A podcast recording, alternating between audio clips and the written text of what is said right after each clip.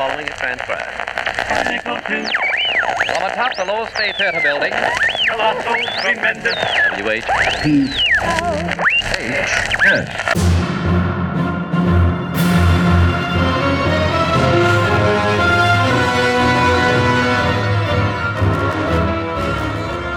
Tales of intrigue, adventure, and the mysterious occult that will stir your imagination and make your very blood run cold.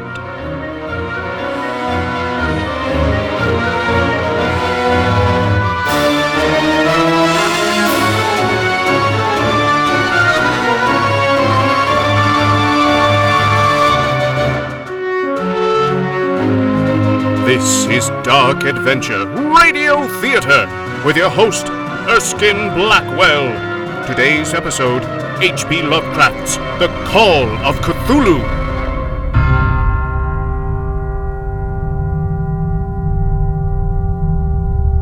A random murder in a public park. An artist racked by fantastical and haunting dreams. A police inspector confronting the depraved rites of a voodoo cult. Intrepid sailors pitted against a diabolical monstrosity risen from the bottom of the sea. And one man doomed to understand that such things foretell madness and the end of mankind.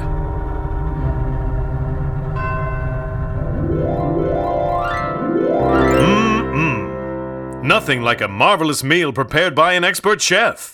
But did you know those delicious creamy foods can lead to gum irritation, Vincent's disease, and even pyorrhea? But if you brush morning and night with Forhan's toothpaste, you need not worry about these serious medical conditions. Forhan's is the only dentifrice made with zithronite, a powerful agent to stimulate and protect your gums. So go ahead, eat like a king, but make sure you brush with Forhan's. Ladies and gentlemen, Algernon Blackwood, the great British author of weird fiction, once wrote Of such great powers or beings, there may be conceivably a survival. A survival of a hugely remote period when consciousness was manifested, perhaps in shapes and forms long since withdrawn before the tide of advancing humanity. Forms of which poetry and legend alone have caught a flying memory and called them gods, monsters, mythical beings of all sorts and kinds. And now, Dark Adventure Radio Theater presents H.P. Lovecraft's The Call of Cthulhu.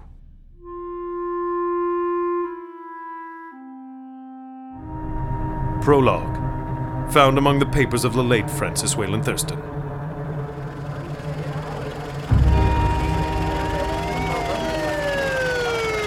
Come on, get these people back. They'll disturb my crime scene. Hey, get back, you. Now make way.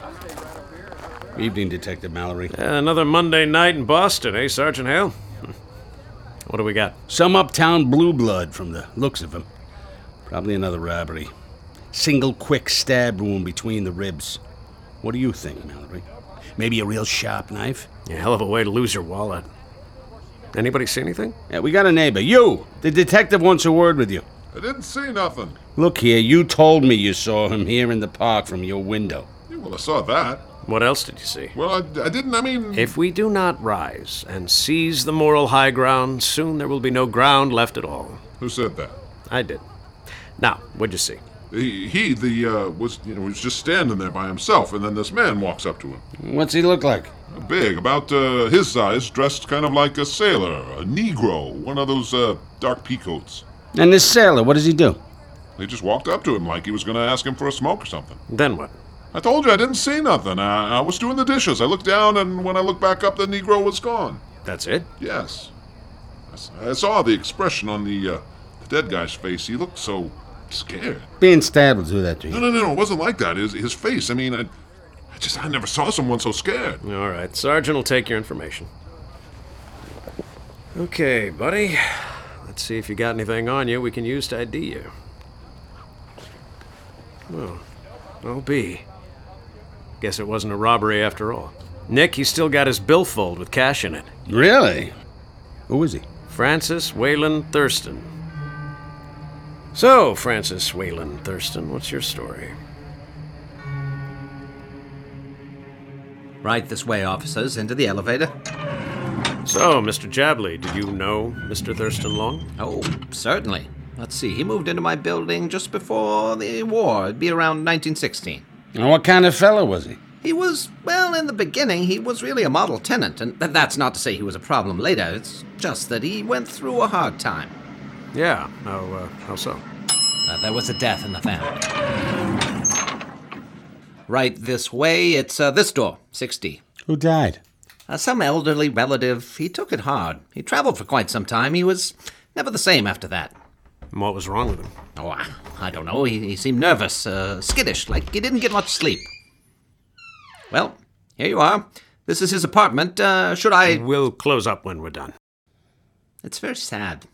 He was a nice man. They always are. What do you make of it, Nick? Hmm.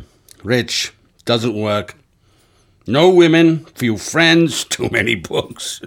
Paranoid. What makes you say that? Expensive lock in the door. Installed locks on the windows, too. What were you afraid of, Mr. Thurston? Hale, what do you make of this? Hmm. Custom cabinet work, expensive, and hollow. Let's see. How do you open? Bingo! It's a secret cupboard. Ah, and a metal lockbox in it. Ah, beans, some kind of weird old lock. We'll take it down to the station, see if any of the keys on his ring fit it. Looks like our Mr. Thurston had a secret he wanted to protect.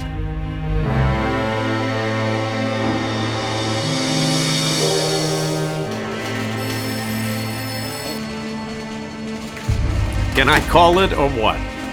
Thurston's key ring. Catch. What, you think this weird looking key is gonna fit in the. That looks like just a bunch of old papers and notes. Here's a thing wrapped in cloth.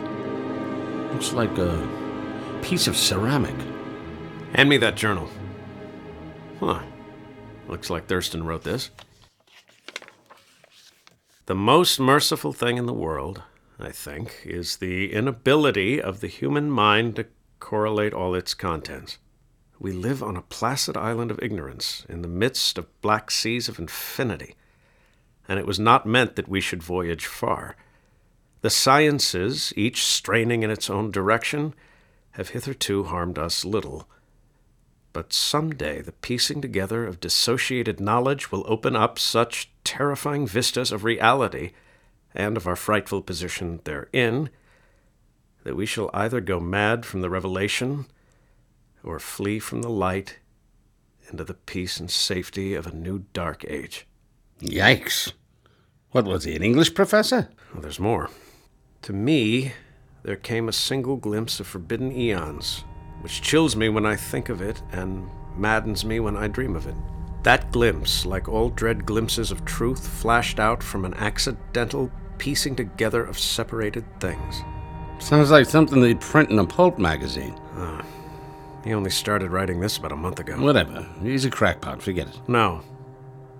I want to know who he was afraid of. Part 1 The Horror in Clay. I, Francis Wayland Thurston, attest that my knowledge of the thing began in the winter of 1926 27 with the death of my great uncle, George Gammell Angell, professor emeritus of Semitic languages in Brown University, Providence, Rhode Island. He was an authority on ancient inscriptions and had frequently been resorted to by the heads of prominent museums. He was 92 when he passed. Right. His building super said there'd been a death. He had been stricken whilst returning from the Newport boat, falling suddenly, as witnesses said, after having been jostled by a nautical looking Negro who had come from one of the queer dark courts on the precipitous hillside. After some debate, his physicians concluded that some obscure lesion of the heart, induced by the brisk ascent of so steep a hill by so elderly a man, was responsible for the end. At the time, I saw no reason to doubt their findings. But now. Sounds like we got our first clue. What would be the odds of two Negro sailors? Yeah. Let's get the mug books. Hold on. Would you let me read? He died a childless widower, and I was named his heir and executor. To settle his affairs, I moved his files and boxes to my quarters in Boston. Among them all, there was one box which I found exceedingly puzzling. It was locked, and I did not find the key till it occurred to me to examine the personal ring which the professor carried in his pocket. Isn't this striking you as kind of creepy? There was a queer clay bas relief and a collection of disjointed jottings, ramblings, and newspaper cuttings. This clay sculpture was clearly not one of the ancient pieces he so often studied. Well, that must be this thing. It's got a crazy design on one side of it. The bas relief was a rough rectangle, less than an inch thick and about five by six inches in area. Its designs, however, were far from modern in atmosphere and suggestion. The bulk of these designs seemed to be some sort of writing, but I'd never seen anything quite like it. Above these apparent hieroglyphics was an impressionistic figure. It seemed to be a sort of monster, or symbol representing a monster of a form which only a diseased fancy could conceive.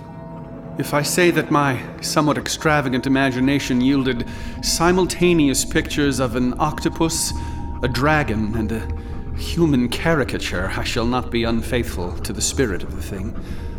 A pulpy, tentacled head surmounted a grotesque and scaly body with rudimentary wings. But it was the general outline of the whole which made it most shockingly frightful. Behind the figure was a vague suggestion of a cyclopean architectural background. Cyclopean? Yeah, huge stone blocks assembled without mortar. This is definitely your kind of guy. But clearly, he's describing the figure on this clay thing. I don't know. It's a lot of fancy words for this piece of junk. Here, there's more. Aside from a stack of press cuttings, there were notes in Professor Angell's hand. The main document was a manuscript divided into two sections, the first of which was headed 1925 Dreams and Dream Work, and the second, Narrative of Inspector John R. Legrasse. The other manuscript papers were brief notes, some of them accounts of the queer dreams of different persons, some of them citations from theosophical books and magazines, and the rest comments on long surviving secret societies and hidden cults. The cuttings largely alluded to outre mental illness and outbreaks of group folly or mania in the spring of 1925. Mental illness? Birds of a feather. Here's the Dreams and Dreamwork folder. You know, something tells me this isn't going to be a normal case. Mm, you can say that again. It really began with a visit Professor Angell received from a young man on March 1st, 1925.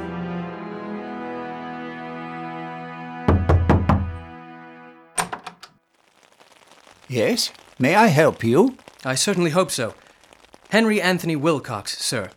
My card. Ah, yes. You're Nathaniel Wilcox's son, no? Let's see, you'd be the youngest. Yes, sir. Well, come in, come in out of the rain. Let me take your coat, Mr. Wilcox. Henry, please. Thank you for seeing me, sir. I would have called to make an appointment, but this is something that simply could not wait. Oh, dear. Well, then, sit, sit down. Am I remembering right? You're an artist. I am, sir, yes, a sculptor. And I have rather an urgent need of your expertise in things ancient and archaeological. I'm happy to. This, this piece here. It has a kind of hieroglyphic script. I beseech you, tell me what ancient and forgotten tongue it is. Do you understand it? What does it mean? My dear young man, this tablet isn't ancient. Clearly, it's quite new. It is new indeed, for I made it last night in a dream of strange cities. And dreams are older than brooding Tyre, or the contemplative Sphinx, or garden girdled Babylon. You felt the earthquake, no? Night before last. Oh, yes. Haven't had an earthquake like that in New England for a long time. I read they felt it as far away as Wisconsin. It affected me quite strongly. Not the shaking so much, but after it, I dreamt of great otherworldly cities of titan blocks and sky flung monoliths, all dripping with green ooze and sinister with latent horror. Hieroglyphics covered the walls and pillars, and from some undetermined point below came a, a sound, unlike any I have ever heard. I see. I didn't hear it really so much as Yes, feel it. perhaps you... It was a voice, you understand, but not a voice, calling out to me. Mr. Wilcox. It was a chaotic sensation which I suppose only fancy could transmute into syllables. It, it said, Yes? it said, Go on. Cthulhu. Are you all right, sir? What did you say? Of course, there's really no way to say it. It was really more like a feeling than like words. And this. this piece you sculpted, this is what you saw? What made the sound in the dream? There was more.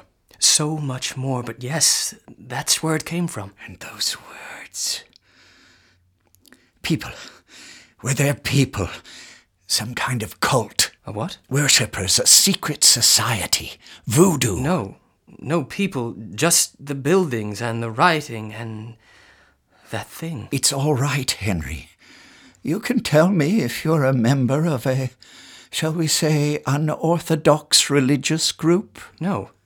I'm an artist. Your secrets are safe here. What are you talking about? I tell you, I dreamed it, and then I made this. Henry. It means something, doesn't it? The writing. I should have recognized it. You know what it is. What does it mean? It's all so real. I've never had a dream like it. And you're certain? Absolutely certain you know nothing about a cult? Nothing. And this thing you sculpted, the writing, you'd seen none of it prior to your dream? No. Henry, this is most important. Would you be willing to record your dreams? Everything you can remember. Write them down, draw pictures, anything, and bring them to me? Yes, I can do that. But why? What does this mean? I can't be certain just yet. Tomorrow. Uh, will you come back tomorrow and tell me what you've dreamed? Yes, I suppose. Over the course of the following month, my uncle recorded Wilcox's daily visits. Every night he was racked with fantastical dreams of the nightmare city. It was always some terrible megalithic vista of dark and dripping stone, with a subterranean voice or intelligence shouting monotonously in enigmatical sense impacts, uninscribable save as gibberish. The two sounds most frequently repeated were those rendered by the letters C T H U L H U and R L Y E H. Forget a load of that. I'll say it's gibberish. Yeah. I, I, I don't know how you're supposed to say it. Uh, Cth- Don't bother trying. On March 23rd, Wilcox failed to appear as expected, so my uncle sought him out at his studio. May I help you? I'm looking for Henry Wilcox. We had an appointment and he didn't. Oh, he's gone to the hospital. He fell ill last night. Hospital? Some sort of fever. He cried out in the night and alarmed several other artists in the building. I called his father, and he and Dr. Tobey came by and took him to the hospital this morning. My uncle telephoned Dr. Tobey. Henry's been plagued with hallucinations and nightmares. Poor lad's feeble mind is dwelling on strange things. What? What things? Odd, morbid things. Yeah, lately he's taken to speaking of a gigantic thing, miles high, which uh, walks or lumbers about through this dead city. Most peculiar. Does it have a name? Now, I haven't noticed him naming it, but uh, after he speaks of this giant creature, he invariably falls into a state of lethargy. I'm sorry, Professor Angell, what's your interest in all this? Henry sought me out to consult with him about some. a piece he sculpted. Would it be all right if I paid him a visit? Well, I suppose the sight of a friendly face wouldn't do him any harm, but um, well, he shouldn't be indulged in these gruesome reveries. His temperament is excitable enough as it is. Of course. I understand. My uncle visited Wilcox on several occasions, but the youth drifted in and out of potent delirium. Then, on April 2nd, at about 3 p.m., that all changed.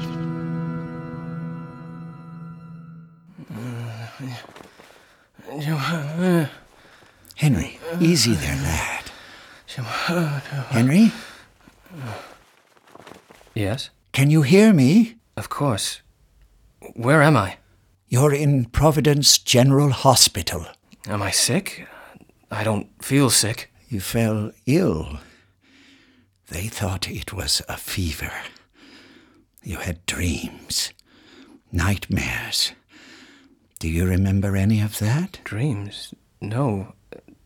How long have I been here? Oh, well, March 22nd to today. That's 11 days. Why are you here? Henry, you and I have been discussing your dreams. Dreams of a sunken city? Did we? I don't recall. You mean to tell me you don't recall any of your dreams?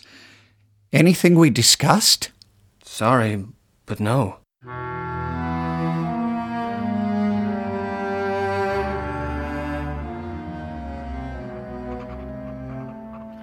My uncle arranged to see Wilcox a few more times, but from that point on, the young artist was of no further assistance to Professor Angell.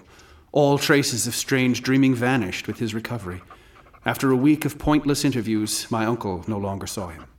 Well, this is going nowhere, Jack. Why are we wasting time on this pointless story of yours? It's not my story. It's the victim's. And the story's not done yet. My uncle's files contained countless notes describing the dreams of other people as well. He had instituted a far flung body of inquiries amongst a great many friends, asking for nightly reports of their dreams. Many New Englanders gave an almost completely negative result, though scattered cases of uneasy but formless nocturnal impressions appear occasionally between March 23rd and April 2nd, the period of young Wilcox's delirium. Scientific men were little more affected, though four cases of vague description suggest fugitive glimpses of strange landscapes, and in one case there is mentioned a dread of something abnormal. It was from the artists and poets that the pertinent answers came, and I suspect panic would have broken loose had they been able to compare notes. From February 28th to April 2nd, a large proportion of them had dreamed very bizarre things the intensity of the dreams being immeasurably the stronger during the period of the sculptor's delirium. Over a fourth of those who replied reported scenes and half sounds not unlike those which Wilcox had described. And some of the dreamers confessed acute fear of some gigantic nameless thing visible toward the last. He's not kidding. The old man typed it all up and indexed it. He's as nutty as Thurston. They're both eggheads. And look here. There's hundreds of newspaper clippings. Um, a, a, a suicide in London, something in Spanish from Argentina, a theosophist cult in California, voodoo orgies in Haiti, mental asylum revolt in Ohio, native unrest in India. All February to early April. You've got to admit it's weird. Sure, it's weird, but it's a coincidence. right? Right, Jack? Yeah, I don't know. Mr. Thurston says here, now I can scarcely envisage the callous rationalism with which I set them aside.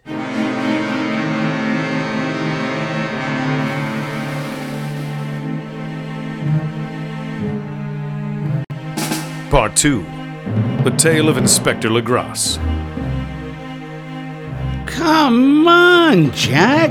An artist has some scary dreams and some cult in Haiti has a voodoo ritual at the same time. Probably happens every day. What's the big deal? Sounds like Thurston's thinking the same thing. The implications of my uncle's research were not immediately clear to me. Why had he taken such keen interest in the dreams of Wilcox and the others? Once before, it appears, Professor Angell had seen the hellish outlines of the nameless monstrosity, puzzled over the unknown hieroglyphics, and heard the ominous, unpronounceable name. This previous experience had taken place in 1908, 17 years earlier, when the American Archaeological Society held its annual meeting in St. Louis. So I took it back from the associate curator and said, with a beard like that, it must be Neo Arcadian. I'm going to the bar. Who needs another? I wouldn't say no. Count me in. Say, George, who's that fellow over there by the door? I don't recognize him. I'll find out. You look lost. May I be of some assistance? George Gammell Angell, Professor of Semitic Languages, Brown University. Much obliged, Professor. John Raymond Legrasse, Inspector of Police, New Orleans. That's quite a distance to travel, Inspector. You're not here chasing a suspect, I hope? No, sir, I'm not. I came hoping I might find someone here qualified to help us with a piece of evidence. Evidence? You have an artifact of some kind? Yes, sir, I believe I do. Some of the best minds in American archaeology are here at the conference. I'm sure one of us can shine a light on it. Do you have it with you? It's here in my valise. Why don't you step into this study and I'll invite a group of my colleagues to join us? And may I bring you a drink? Much obliged, sir. Bourbon, straight up.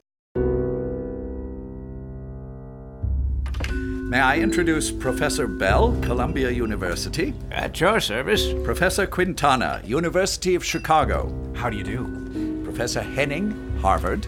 Good evening. And this is William Channing Webb, Professor Emeritus, Princeton University. Sir. Gentlemen, this is Inspector Legrasse of the New Orleans Police Department. Uh, George here says you're having a hard time identifying a piece, Inspector. Let's have a look and we'll see what we can make of it. I have a magnifying loupe. Uh, here it is. Great Scott! I'll be. Uh, where did it come from? We recovered it some months ago in the wooded swamp south of New Orleans. It's some kind of idol or fetish. Recovered it? Where did you find it? On a raid. We were expecting some kind of voodoo meeting, but this was a cult unknown to us. Far more diabolic than even the blackest of the African voodoo circles. I've seen some strange things in my time, you can imagine. But nothing like this. I should think. Yeah. I showed it to some of the men at Tulane, but they were stumped. They suggested someone here might recognize the figure or the writing on it. May I? Of course. Let's see. I make it about eight inches tall. It would appear to depict a creature perching or squatting on top of a pedestal of some kind. The monster has a vaguely anthropoid outline. Uh, but with an octopus like head. I mean, that face is a massive feeler. The body seems scaly or rubbery. It looks rather bloated. The hind and forefeet have prodigious claws. Would you say those are wings folded up along the back? Yes, long, narrow wings behind. It's surprisingly lifelike for something that seems so ancient. It's sculpted in. Well, it feels a bit like soapstone. Do you see? There's little iridescent flecks and striations. Mm, uh, the writing along the base. It doesn't resemble any language I've ever seen. It certainly looks old. The aesthetic, the, the style. I mean, it doesn't fit with any artistic tradition I know. I've never seen anything like it. I have. You have? William, you've never. I'll never forget it. Summer 1860. We'd been looking for Viking ruins in Iceland and Greenland. We were high on the west coast and encountered a singular tribe of degenerate Eskimo. They practiced a curious form of devil worship, bloodthirsty and repulsive. Now, the other Eskimo, decent folk really when you get to know them, they knew little of this tribe and said their ways had come down from horribly ancient eons before the world was made. What did they do? Well, besides nameless rites and human sacrifices, there were certain queer hereditary rituals addressed to a supreme elder devil or Tornasuk. They had a fetish of it, a tupilak, a carven walrus tusk which they cherished and danced around when the aurora leaped high over the ice cliffs. It was a very crude rendering, but it was this same thing, complete with the hieroglyphic writing on it. These people, did they speak of a creature? Did they give it a name? A name? I don't know about that. I witnessed one of their rites. They did unspeakable things to a victim captured from another tribe. By day, this band spoke Kalaallisut, uh, like the rest of the Eskimo, but their ritual, it was conducted in another tongue entirely. Do you recall anything they might have said? Yes, by God. Though I wish I could forget it. There's one phrase they chanted over and over again.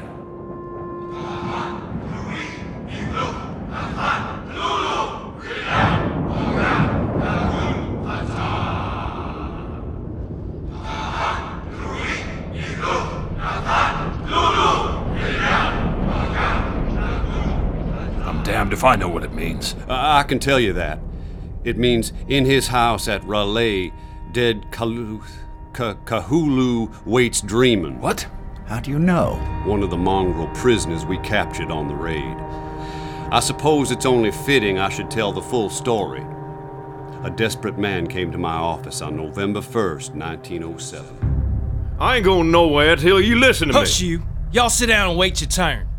What seems to be the problem here, Galvez? I don't wanna hear Sir, I beg you, we need your help, sir. What exactly do you need help with, Mr. Thibodeau. I know it sounds crazy, sir, but there's some voodoo cult that work out our way, and they're doing terrible things. We had animals, good hunting hounds go missing first, and now there's things gone missing since the tom tom started to beat out. Now we got women gone missing and two children too. Voodoo, huh? Well, where's all this happening? You know the low country, my south of Sheffler Lagoon. I've been down that way. Now, what makes you think it's voodoo? Me and Burke, we, we followed the drums to see what they got up to out there. Land's bad, ain't no hunting out there. And we got in close and heard them shrieking and chanting, calling up the devil himself. I ain't a man of fear much, sir, but I tell you, them's the sounds I don't ever want to hear again. How many you reckons out there? Maybe two score, maybe more. It's hard to know 'cause they was shouting like they was crazy. Hmm. Please, sir, we ain't folks to normally traffic with the law, but this against the laws of nature. We need your help, sir, our women and our children. So 20 of us set out late that afternoon with Thibodeau as our guide. It's more of a trail than a road down that way. We took our auto and some horses and a buckboard wagon we could use as a makeshift paddy wagon if needed. The trail was long and wet. At length, the squatter settlement, a miserable huddle of huts, appeared before us. It's all right, y'all. This is Mr. Legrasse. He, he brought men to help us. Princess, you got to do something. They done took our Maribel. Hey, it's doing all your things out there with blood. Hear them. Hear them drums. That's where they're doing their hoodoo. It's worse than hoodoo. He's trafficking with Beelzebub himself. Help us. Someone's gotta do something. Go shoot every last one of them devils. All right, calm down now, and we'll. Sir, did you hear that? I did. You men get in formation two abreast.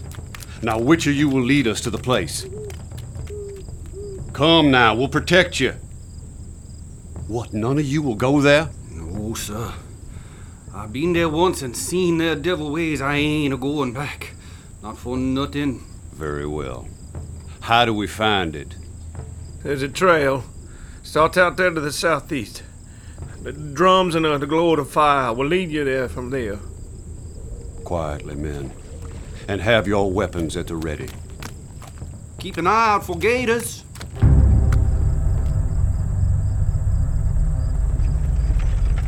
Never been out this way before. Why? Who'd want to? Out past where these squatters is, ain't many white men come out this way. There's legends. It's a haunted place, evil. Haunted? They say there's a lake. Ain't no man seen it. They say there's a huge white monster sort of thing with glowing eyes lives in it. Oh, yeah? Yep. And the bat-winged devils come out of the caves at night and worships it. Been there ever before the Indians come here. They say no man who's seen it lived. And if you get too close, it starts saying things to you in your dreams. Okay, okay. Uh, enough. I don't want to hear anymore. I didn't even get to the really bad part. Shh. I reckon we should be able to see him just beyond that break in the trees. Quiet now.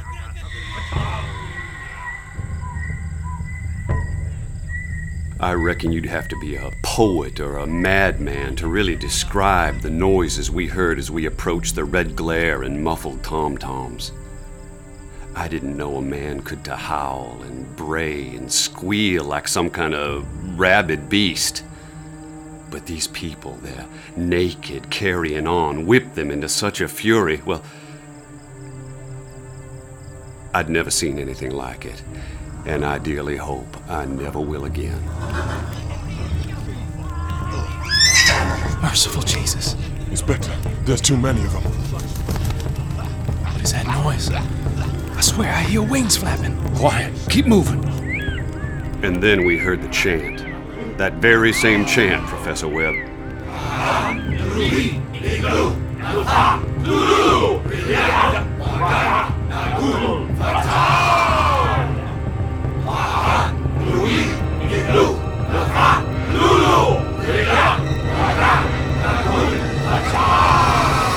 My men and I reached a spot where the trees thinned enough that we could see for ourselves. Jesus, Mary, and Joseph. A few reeled, others fainted. We were hypnotized by the horror of the scene. A grassy island, clear of trees, rose up out of the swamp. And on that island leaped and twisted an indescribable horde of human abnormality. Naked, they brayed, bellowed, and writhed about a monstrous ring shaped bonfire. In the center stood a great granite monolith, some eight feet in height, on top of which rested this very statuette. Circling the monolith were crude scaffolds, and hanging downward from each one of these, we saw the bodies of the helpless squatters who had disappeared. They had been. Well, the cultists had done unspeakable things to them, you understand. The worshippers jumped and roared and chanted between the ring of bodies and the ring of fire. In truth, the horrified pause of my men was brief. And although there must have been nearly a hundred mongrel celebrants, we were armed and ready to take action.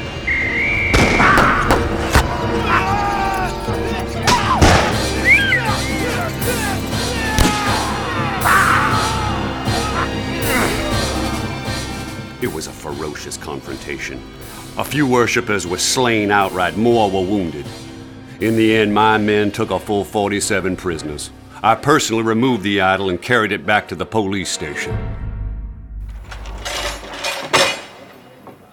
The prisoners proved to be of a very low and mentally aberrant type. Most were seamen, with a sprinkling of Negroes and mulattoes, largely West Indians or Brava Portuguese from the Cape Verde Islands. Of course, we tried to question them, but few were willing or able to give rational responses. You, what's your name, old man? I am called Castro. All right, Castro. Now tell me, what is this god you worship? Gluik. Miglachna. Nafchan. None of that! Speak English, you understand me? It is the great old ones we worship.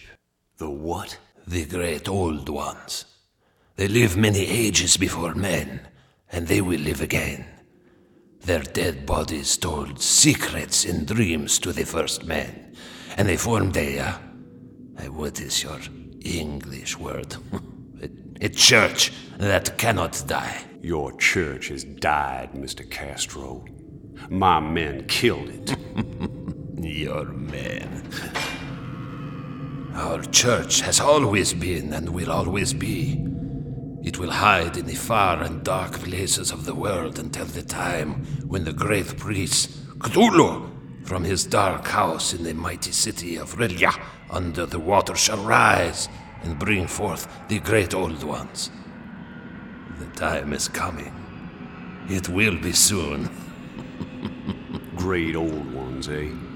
Up from under the sea? From the sea, from the sky, from beyond the spheres. When the stars are right, they plunge from world to world, and they bring their images with them. Is this one of their images? Is it? No man has seen the great old ones. They are not flesh and blood. Someday we will be as they were once, free and wild. Until then, we keep alive the memory. They will return to us. Is that so? Where'd you learn this? I have seen many things. I have been to many places. Oh, I'm sure. I know things. R'lyeh sink beneath the sea, and deep water is full of the mystery. But the memory, she never die. The black spirits of the earth whisper to us from the deep, and our high priests say that the city will rise again when the stars are right. Your high priest. There are more of you out there? Where? We are everywhere. We are nowhere.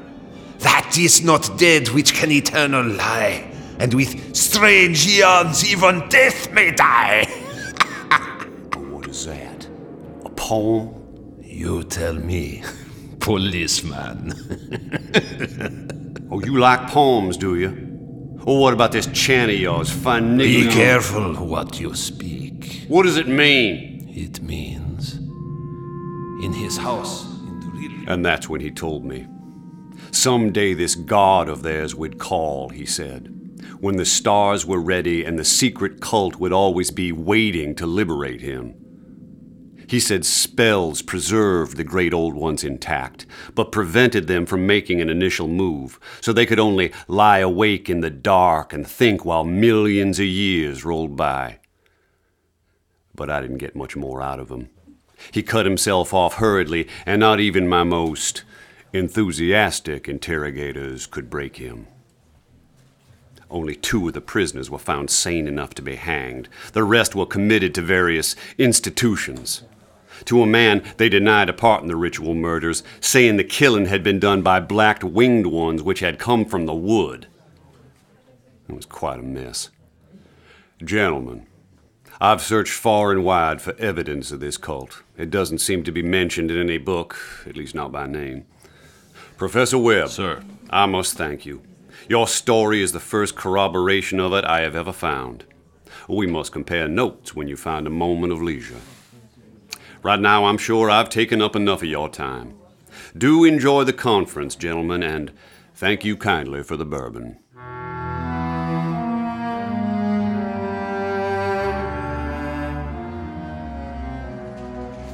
That's why Thurston's old uncle was fired up.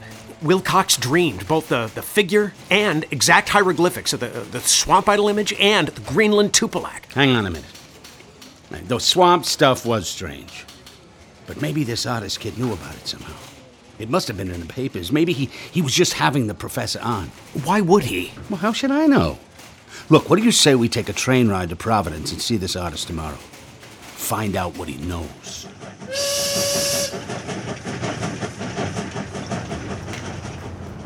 Here it is, right across from the old church. The Fleur de Lys building, huh? Looks like the kind of place that would attract bohemians. This one should be a studio. Enter.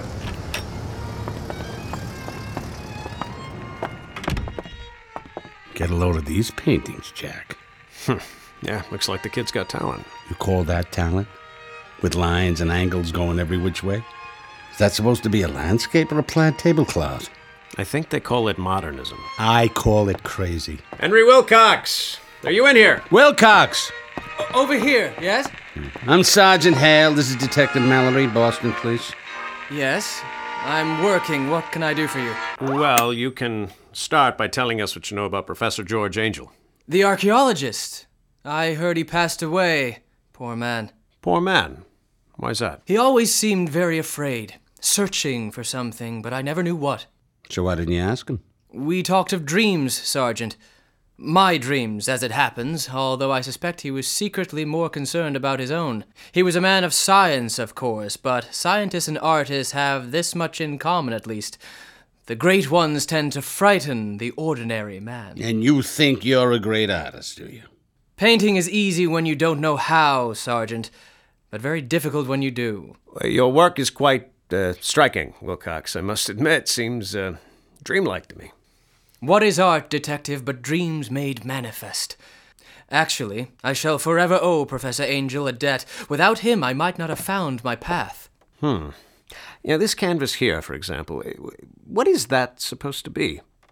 Some kind of giant door? Very good, detective. But then again, you could say every painting is some kind of door. Oh, brother, why can't you artists ever just paint a bowl of fruit or a pretty girl? A subject that is beautiful in itself gives no suggestion to the artist. It lacks imperfection. Why did you go to the professor in the first place, Wilcox? What was your angle? My angle? Funny you should put it that way. Oh, what were you trying to get out of him? I thought he might be able to explain my dream images to me. You expect us to believe that? What's to explain? It was just a dream. I have always been amazed at the way an ordinary observer attaches so much more importance to waking events than to those occurring in dreams. Man is, above all, the plaything of his memory. All the things one has forgotten scream for help in dreams. They what? Tell us about the cult. The cult? That's right, the uh, Cthulhu... Yes, detective, I know what you're talking about. Professor Angell was fixated on that as well, but as I told him, I know nothing about it. I have never been much interested in the doings of men. but I've been trying to get back to that city of dreams ever since. Well, Mr. Wilcox, I don't know whether to wish you good luck with that or not. If that's all, Detective, I must get on with my work. Sure, sure. We can show ourselves out. Could you believe that guy? Art is a dream, art is a door. Ah, art is a racket. That's what it is. And this kid's line is nothing but bunk. Now, now, Nick. The kid's weird, Jack.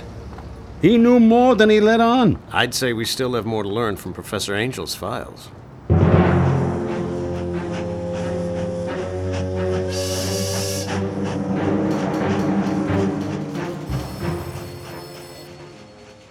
You're in early. Already at it? Yeah, I've been thinking about this case. I, I just can't quite put it together. And really, it was Thurston's case. He says he just wanted to understand what his uncle stumbled upon. I think there was some part of him that wanted the glory that would go with shining a light on this strange ancient cult. But he didn't, right? I mean, no one knows about this, whatever it is, cult, do they? Do we even know it's a real thing? He believed it was real and, and, and believed someone killed his uncle over it. Angell was making inquiries and asking too many questions. And he gets done in by a Negro sailor. Come on, Jack. Listen to this. Thurston wrote, I think he died because he knew too much, or because he was likely to learn too much. Now, whether I shall go as he did remains to be seen, for I have learned much now. Prophetic. Paranoid. And so are you. Come on, we should hit the docks and start asking around about Negro merchant marines. You go. I'll stay and see what else Mr. Thurston can tell us. Don't believe everything you read. Right.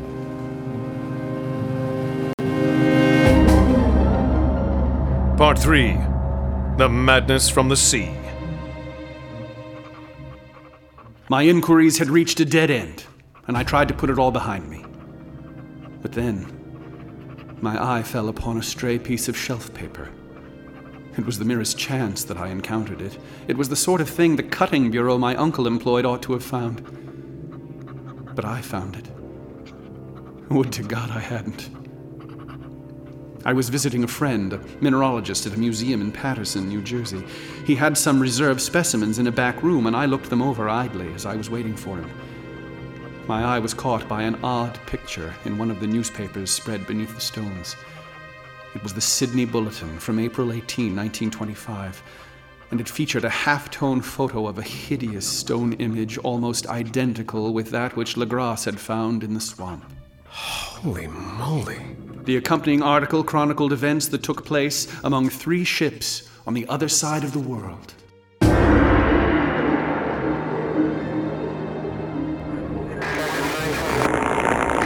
This is Harbourmaster, did not copy. Please repeat, over. This is HMS Vigilant. Have rescued a ship in distress, bringing it in tow to Darling Harbour. Over. Delirious. Dead. Backup. Over. We have a berth for you, Vigilant. Do you require assistance? Over. Negative, Harbour Master. Uh, we should be able to bring her in. Uh, we'll need some help for these men. Over. Men, say again, please.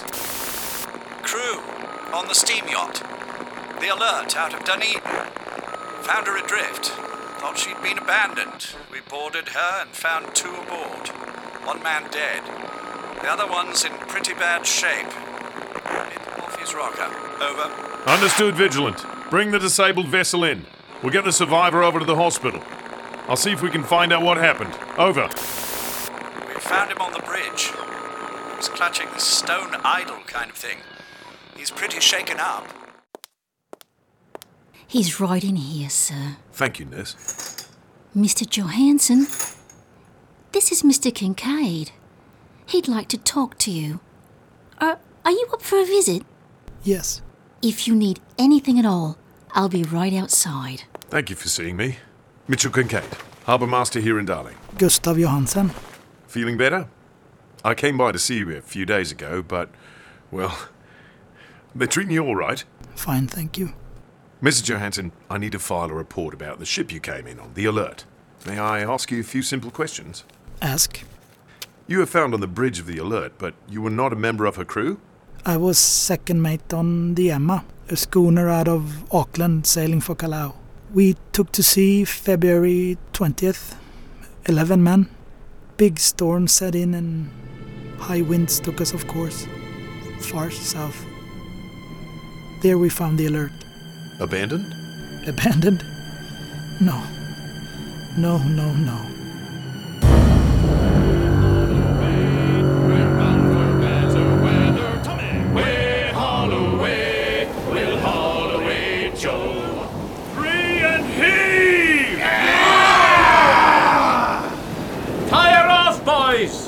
Strong like Bull Armstrong. And with as much in brains. Is that Hawkins up there in the rigging?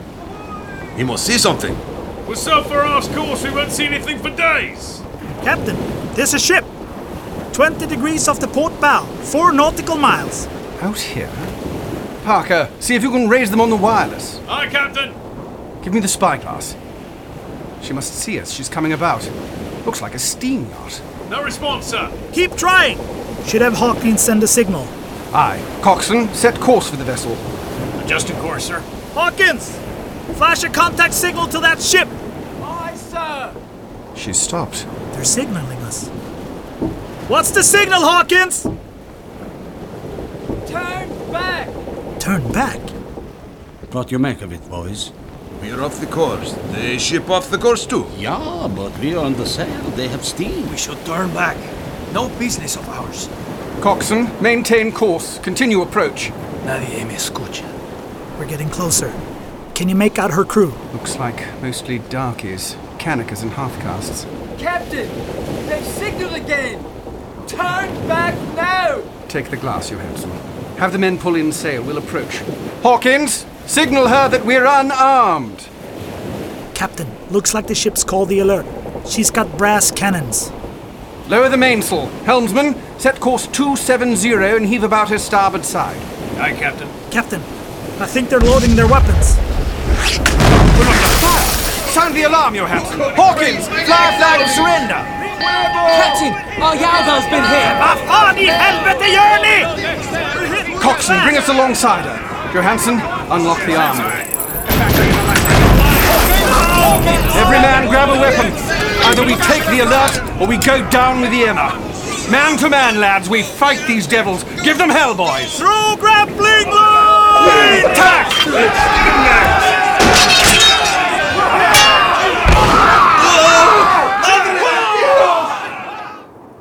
The Emma went down.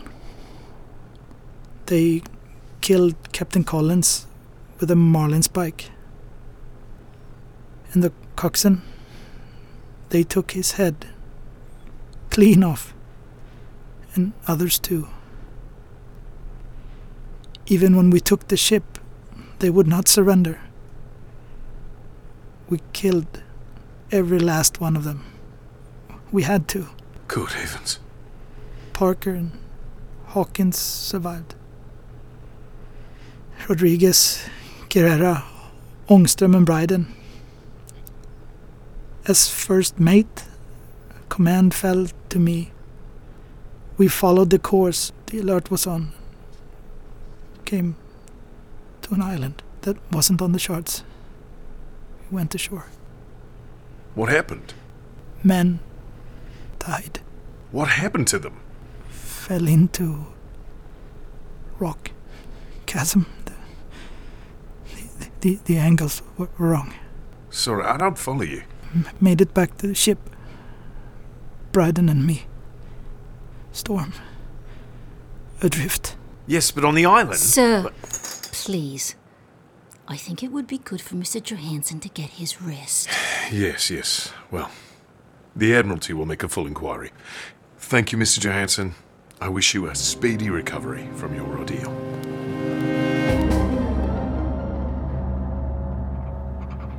Yes. What was the crew of the Alert doing out there with their idol? It wouldn't matter but for the dates. March 1st, there was an earthquake and the mongrel crew of the Alert put to sea.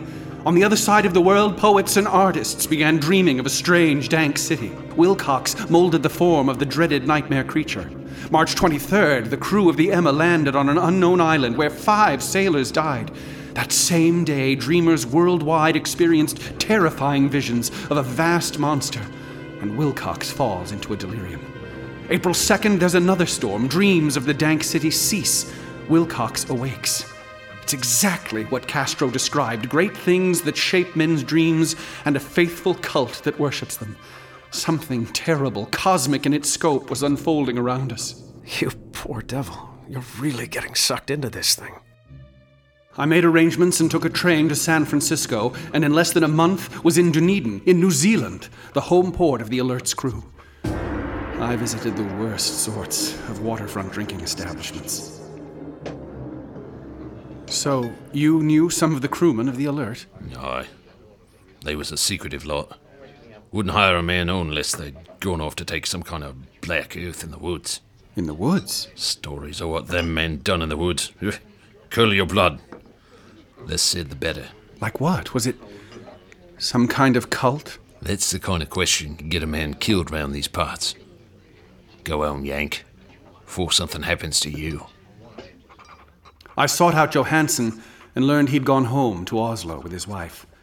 I traveled to Australia and saw the Alert in Sydney Harbour. The vessel which had seen such terrible sights had been refitted as a bland commercial ship and showed no sign of the cult that once piloted her. While in Sydney, I made an appointment at the Hyde Park Museum to see the idol that had been pried from Johansson's hands.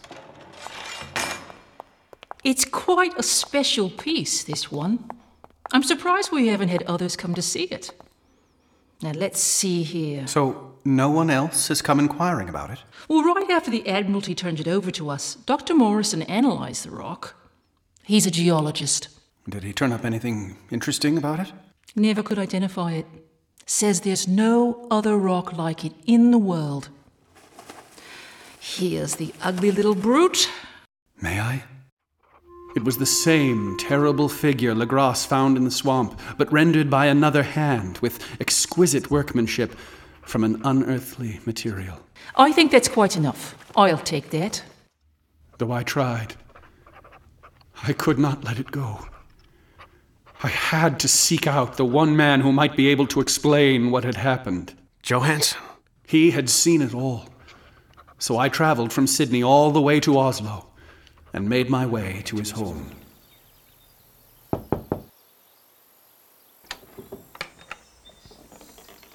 Kan jag hjälpa dig? Um, I'm sorry, I, I don't speak Norwegian. Do you speak English? Nej, no is so good. I would like to speak to your husband, Gustav Johansen. Min man död. Dead? Your husband's dead? Ja. Oh. My God, I'm so sorry. What? How did he die? No, not how to say. Times on sea broke Hans' heart. Times on sea? In 1925? New Zealand? Yeah. Did your husband tell you what happened there? He like not to talk of it. Han write in dagbok, but dagbok is English. He wrote. This book. May I see it? I show to you. It was a slow conversation, but the kind Mrs. Johansson eventually let me have her husband's journal. Oh my god, this is it. This is Johansson's journal, right here. Hey, Nick! Looking for a sailor on the docks, I may as well have been looking for a lump of coal at a coal mine. Your victim give you anything? This. What? Another book? Jack. Johansson, he was the sailor, the, the survivor from the Emma, then the Alert. He went there. He saw it. Did he kill Thurston? No, of course not. Then let's get back on the case. This is the case.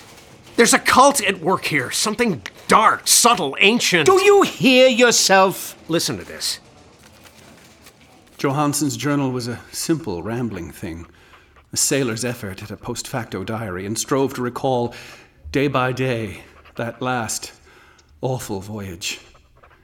Johansson, thank God, only had one piece of the puzzle, even though he saw the city and the thing.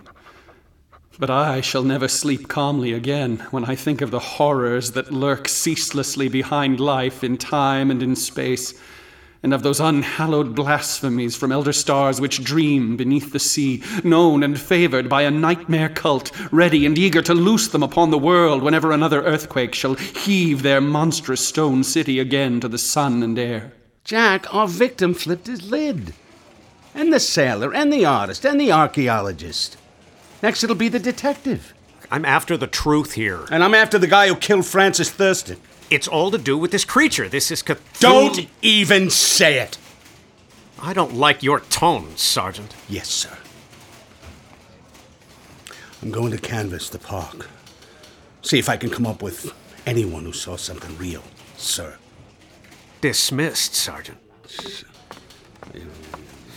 Come on, Thurston. What's really going on here? Johansen's journal repeated what he had told the harbour master, though he was more explicit about the ferocity of the swarthy cult fiends on the alert. Once his men had overcome the cultists and taken control of the alert, Johansen assumed command. After ordering the dead thrown overboard, my first command was to follow the course listed by these men in the ship's log. Captain, Bryden and I found something. What is it, Parker? It's it's like a shrine. But look inside. Some demon idol. Is it blood? Captain, we, I mean, the men don't like being on this ship. Its crew, they were. A cult. Devil worshippers. This is the ship we have. We're lucky if there's another vessel within 500 leagues of here. Have Guerrera and Rodriguez scrub the blood off the deck. That should help. Land ho, Land ho! what's he talking about? I checked the charts, there's nothing out here. Hawkins has a keen eye. Telegraph the engine room, Bryden. Five knots. I'm going out for a look. Aye, aye, sir. Dead ahead, sir. Coming out of the water. It looks like a pillar or something. What do you think it is, sir? I don't. I think you have found a new island, Captain. Look!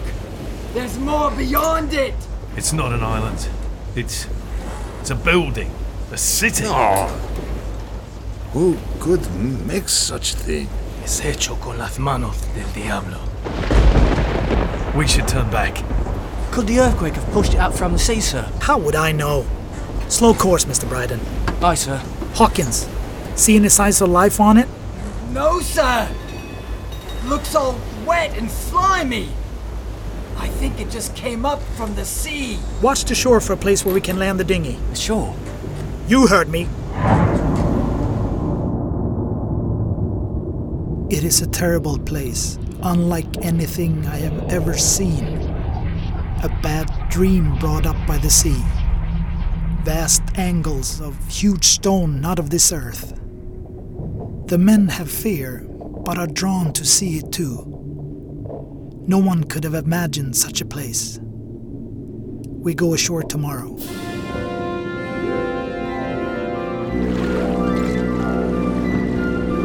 Captain, looks like we might be able to go ashore there, near those big steps. Hard to port.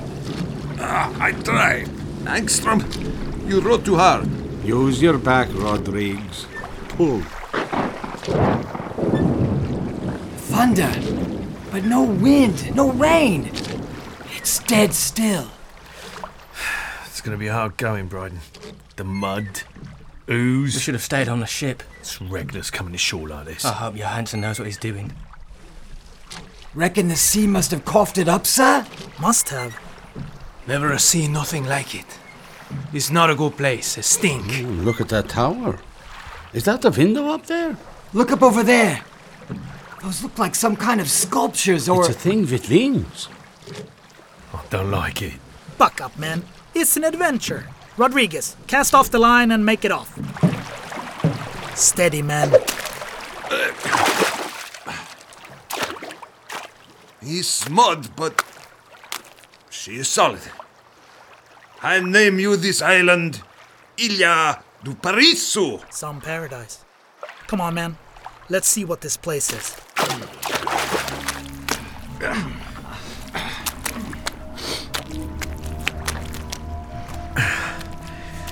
My God, Bryden. Who could imagine such a place? It's wrong. Even the sun barely. Ah! Careful. you're all right? Ah, yeah. Twisted my ankle. Where we go, Captain? Split up and have a look around. We'll meet up there where that angled rock sticks out. Sticks out? It goes in. No, it. You're right. No, well. This place is all wrong. Come on, Bryden. Let's see where this goes. Se me hace que Sígame. Vengo. No vayas tan rápido.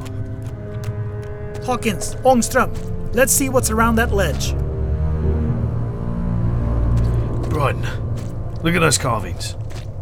You think that's some sort of writing? Maybe it's like those hieroglyphics in Egypt. What do you think it says? Men didn't make this place. We should leave now.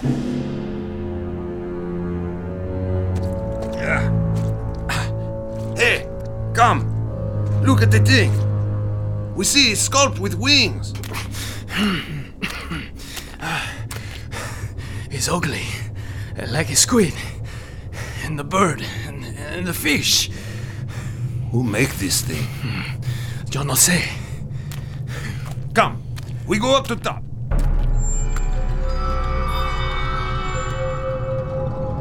Hmm. These stone blocks. Oh, too big for man. If you look at them, they go sideways. But if you stare at them, they don't. It's like they're angled. I... Keep moving. I have a hunch we're getting closer to the center of this thing. Look, there. Bryden and Parker. Find anything? Sculptures? Maybe some writing. We should probably head back uh, before it gets dark. Seen Rodriguez and Guerrera? They started climbing, but here, who knows where they'd end up. Rodriguez! That's him. Let's go. There he is, up there. Oh my god. How he climb?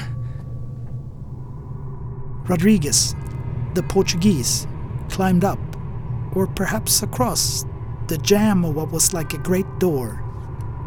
Guerrera was across, or perhaps below it. The door was stone, and on it was a carved relief of a thing like a squid or a dragon. Was it flat? Upright? Who could tell in this place? We went right up to the great door, and Guerrera joined us. You think it's a door? It's huge. Touch it. I'm not gonna touch it. I touch. It's mock. Look, Rodriguez made it to the top of it. I think. Shh! It's moving. Right. You all fear. It's moving! Get back! No, he's right. It's moving. Rodriguez, come down!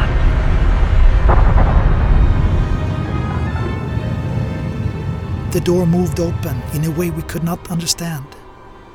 It left gaping blackness that we could almost feel, and seemed to actually burst forth like smoke, visibly darkening the sun as it slunk away into the shrunken sky on hideous flapping wings. Oh, the stench! There's something. I don't hear any. Quiet! It's calling. Hawkins! It moves! It's coming!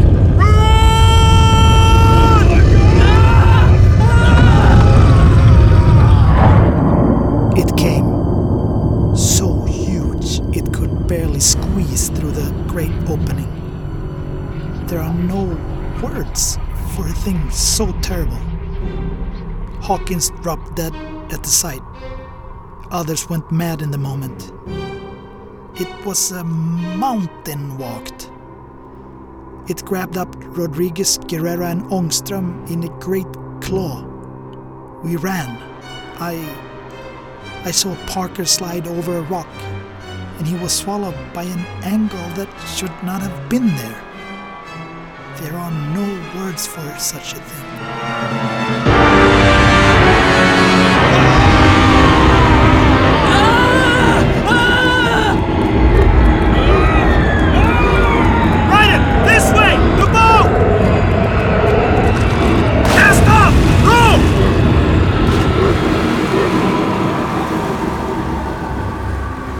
Was not, in fact, so far to the ship.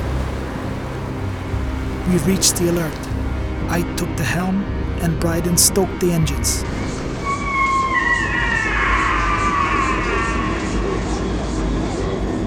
The sound, that impossible sound, told me it was in pursuit.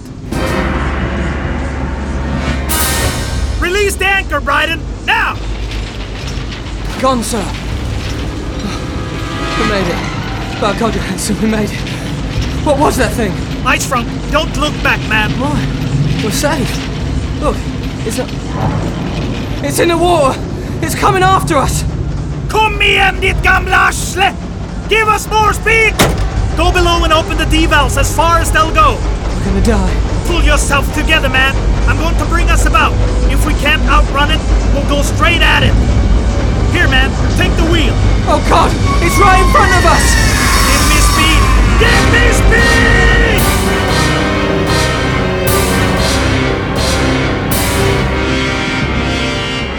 It raced up from the water. The alert was at full speed, and us so close I could see every one of the feelers on its head as we went at it. The bowsprit went straight into it, and then there was a kind of a burst.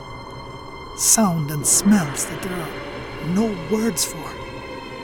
We were overcome by a clot of green and drove straight through. I should have learned from Bryden, but I could not help myself. I had to look back. That thing somehow put itself together again. I leaned on the steam and never looked again. I did not navigate. I just drove us straight on, away from that place. Bryden was broken. He could only laugh, or sometimes weep after it happened. April 2nd, there was another storm. I don't remember much beyond that. Perhaps I went mad too. The vigilant found us. They had food, water, and questions. I want to be home again, so very far from that place. I tell my story to no one. Who could believe such a thing? Even this I have wrote in English, so my wife will not read it and think me mad. My death will be a boon if it can somehow blot out the memory of that voyage. Poor devils. They never had a chance. Jack! Jack! Do you hear me? I, I think I found our man down under Pier 8. Let's go. Hale, oh, listen. B- bring it. You can read it in the car. Listen to this. He writes I have all of the documents here in this box. I have looked upon all the universe has to hold of horror. I do not think my life will be long. They found my uncle. They found Johansen. The cult still lives, you know. Maybe he's onto something after all. The thing still lives too, I suppose. Again in that chasm of stone which has shielded him since the sun was young. His accursed city is sunken once more, for the Vigilant sailed over the spot after the April storm. But his ministers on earth still bellow and prance and slay around idle capped monoliths in lonely places. He must have been trapped by the sinking whilst within his black abyss, or else the world would by now be screaming with fright and frenzy. Who knows the end? What has risen may sink, and what has sunk may rise. Loathsomeness waits and dreams in the deep, and decay spreads over the tottering cities of men. A time will come. But I must not and cannot think. But someone has to know. I cannot bear the notion that this dread secret shall die with me. What did I tell you, Nick? It, it was. Hurry, Jack, before it's too late. He's down under the pier? Come on! He must be a member of the cult. You, you sure our man's down here, Nick? Oh, yeah. Well, maybe he can tell us more about Cath. Nick? What are you doing? How many times did I tell you not to say that name, Jack? Nick, Put the knife down. It's not meant for people like you to say. Why couldn't you leave it alone? It's pathetic watching you try piece it together, to understand. What do you mean? Thurston had the same stupid look on his face when I drove the knife in. You? I wonder if Legrasse will be as surprised. Yes, we'll be paying him a visit too. At least they won't have to put on the ridiculous minstrel blackface. I never did care for burnt cork. Nick! It's all right, Jack. You won't need to worry about Thurston or his files anymore. Nick, please. His secrets will be safe with me. Pachan Louis, Miloch Nafchan Cthulhu R'lyeh Waga